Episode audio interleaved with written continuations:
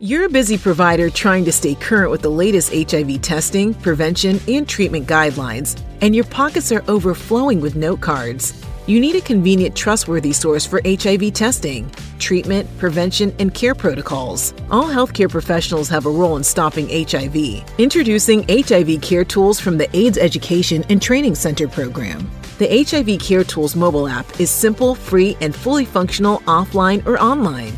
It features quick guides for HIV prevention, screening, testing, diagnosis, and treatment. HIV Care Tools provides common clinical calculators used in HIV management and provide validated screening tools for comorbidities such as depression, substance use disorders, and PTSD. And if you need clinician to clinician consultation, HIV Care Tools provides one touch access to free clinical consultation services by a multidisciplinary team of experts. Take us with you. Download HIV Care Tools today.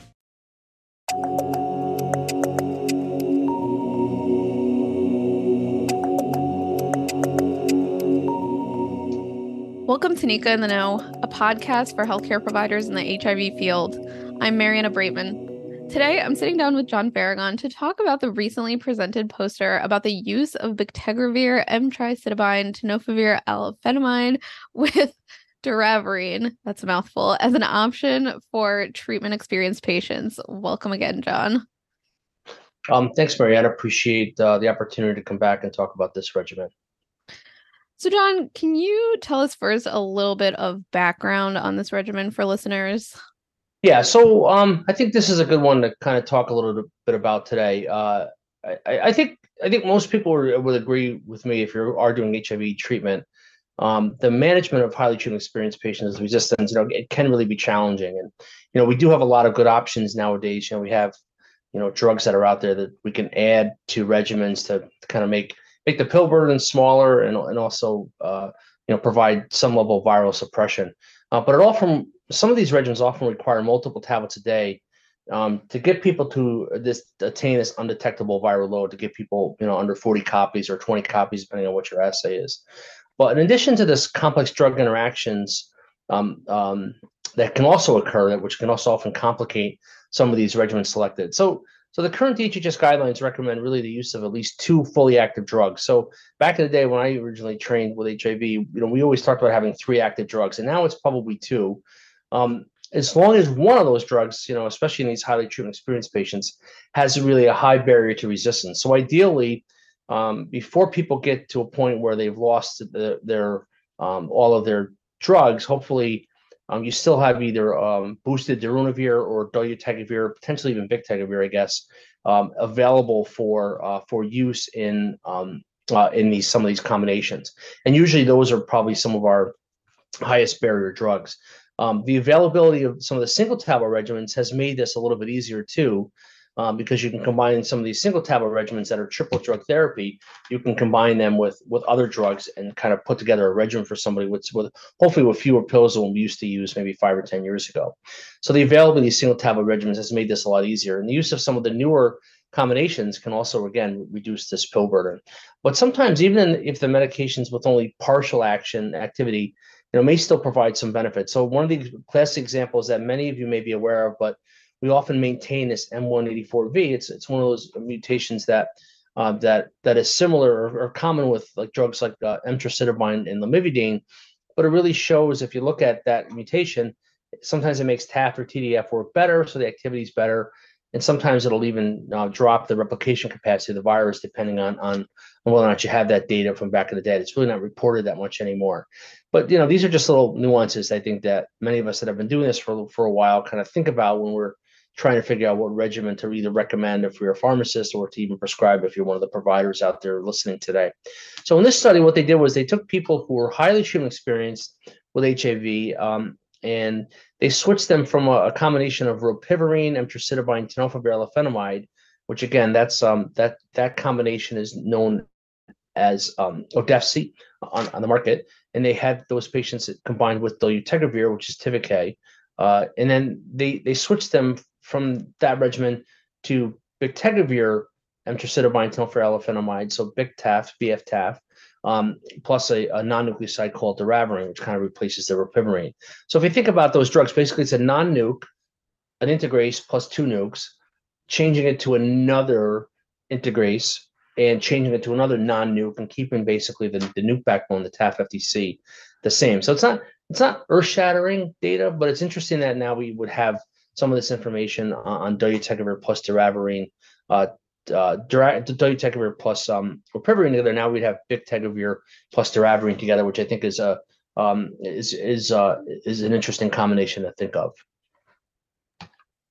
Okay, so let's get into specifics. What exactly can you tell us about how this study was conducted and who was involved? Yeah, so first of all, I think it's important. You know, this actually was recently published in AIDS earlier this year. Uh, it, it, was um, there was a poster version, I believe, as well um, earlier in this year. But it was an open label study in highly treatment experienced patients from primary care practice in the United States. So basically, patients were male, all, all men, um, and they're all aged over 45. So when we think about our are over 50 patients as our patients get older. A lot of these patients that that have highly treatment high treatment experience are usually older because they tend to be uh, people who are on older regimens years ago. But they had documented resistance to PIs, so protease inhibitors, nucleosides, and NNRTIs, but no resistance to doravirine or rilpivirine, which would make sense. You don't want to have any non-nuke resistance and then put them on it, right? Um, and they also could not have uh, the mutation K65 or one of the one of these insertion mutations called T69. Now, for those of you who don't know, this K65R is, is the is a signature mutation for tenofovir, and, and we'll wipe that out uh, in many in many situations. And then the T69 insertion insertion mutation often is accompanied by other mutations that make this very very difficult for tenofovir to be fully active. So because of that, they they excluded people with either 65 or the 69 insertion mutation. And so, in addition to that, patients had to be on rilpivirine with FTC and TAF plus dolutegravir for at least six months prior to, to enrollment. So they were on this previous regimen for about six months, um, at least. Um, and then, and the endpoint was basically looking at virologic suppression at 48 weeks once they were switched. And then they looked at safety, tolerability, and also some changes in BMI. And interesting too, which is really helpful here, they had a PK analysis with BIC and doravirine together. So again, as I mentioned before, all men. So there were only 20 males. That's the, that was the that was the the, the number of the N in the study. Uh, median age was 65, age 46 to 74. So again, some of the patients were actually over 70. Uh, median time since HIV diagnosis was 37 years. So the range was 12 to 42. So we're talking about people who've been infected for many, many years, and most likely were probably infected, you know, um, likely in in 2000, uh, you know, in in the 19 um, 90 to, to 2000 range. So I mean, some of these patients, you know, up to up to uh, up to up to uh, 42 years of of infection um, had completed the study. So the BF-TAF plus doravirine was really well tolerated. No serious treatment adverse events. No changes in BMI. And the interesting part, just by switching these patients, 100% of them stayed undetectable, which we would expect. And most of the time, remember one of our old doctors, doctors who trained with me or trained me and taught me a lot of what I know, used to say if they're undetectable, if they get there, they usually stay there if you switch them to a regimen that they're going to be susceptible to. And this is a perfect example. So they stayed undetectable 100%. Um, just to give you a background on some of the patients, 95% were white, non Hispanic, Latino. CD4s at baseline was around 624. So despite the fact they had highly treatment experience, they had some pretty decent CD4 cells, and that range was from 193 to 1273. And then the median number of, of agents with reduced activity was four uh, in the NNRTI class, one in NNRTIs, and four in the PI. So again, Marianne, a very kind of not um, highly treatment experience, but again, uh, a, a number of patients who were undetectable doing well, and then switched over to this new regimen to see if they stay undetectable. Uh, and, and it showed to be showed to be pretty effective in, in that in that um, with 100% of patients staying undetectable when they looked at people at 48 weeks. And what can you tell us about the pharmacokinetics of the regimen? Yeah, so one of your favorite words, right? Uh, Marianna loves to say pharmacokinetics, right? We always joke about it, but it's a, it's pharmacokinetics is is you know what, what pharmacists do, right? The, the, one thing we care about is PK. We we want to know how do the drugs pair together and what's the drug interactions. And so this is a perfect example. Um, show so sure. So the so the PK uh, for doravirine and Bic they were consistent um, with historical data. So when you look at basically what the level should be, you know, what were they? And they were very similar to that um, when they looked at plasma uh, bictegravir and doravirine levels. They were all in range. So this data also suggests that there was no significant interaction when you're combining BIC with doravirine together. Now, the one thing we often forget about is that BIC, um, bictegravir, while there may be um, investigationally, they may have bictegravir alone. uh, in you know commercially, it's only bictegravir with TAF FTC combined as a, as a as a single tablet regimen as a triple therapy uh, all in one.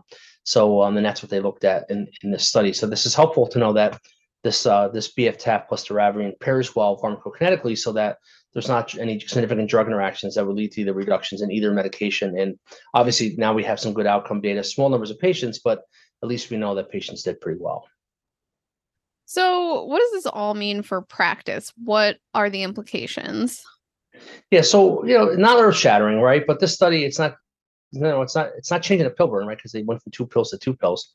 But I think um, what it does is it actually gives us a, uh, a sense of how we can potentially simplify some aspects of HIV for older patients living with HIV. And we didn't talk about this, but doravirine hasn't has some advantages over um, over rilpivirine in that there's no um, uh, H2 blocker interaction, no PPI interactions. So for as our patients get older, if they require PPI or they require an H2 blocker, you'd have to separate that with, with from rilpivirine. So doravirine has that advantage. Another key advantage is that with rilpivirine, you really need to take that drug with food.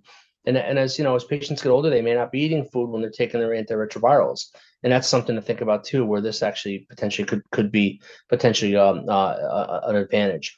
It also provides into, into insight into that um, that BIC and doravirine. So now we have some data on this, and it's also good to know that there's no uh, significant interactions with, with BIC and doravirine either. So while this regimen, people may say we're just going from two pills to two pills, who really cares? Well, at the end of the day, you're getting some um, some BF TAF data with doravirine for one.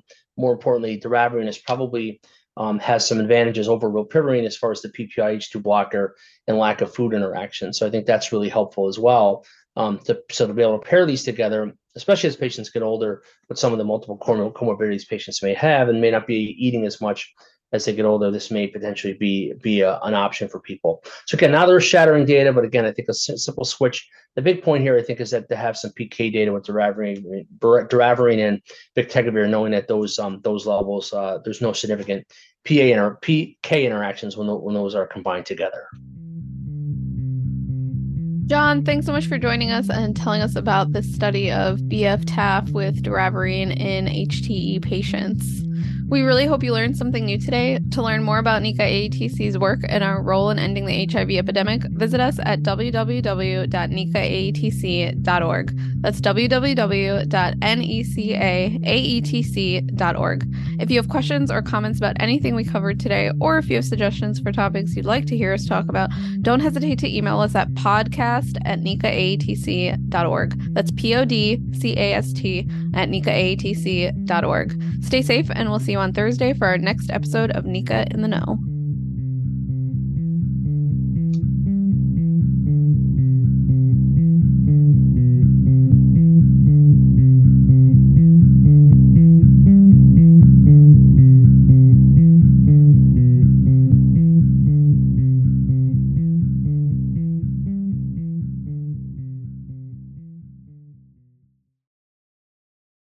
This presentation is supported by the Health Resources and Services Administration, HRSA, of the U.S. Department of Health and Human Services, HHS. The contents are those of the authors and do not necessarily represent the official views of, nor an endorsement by HRSA, HHS, or the U.S. government.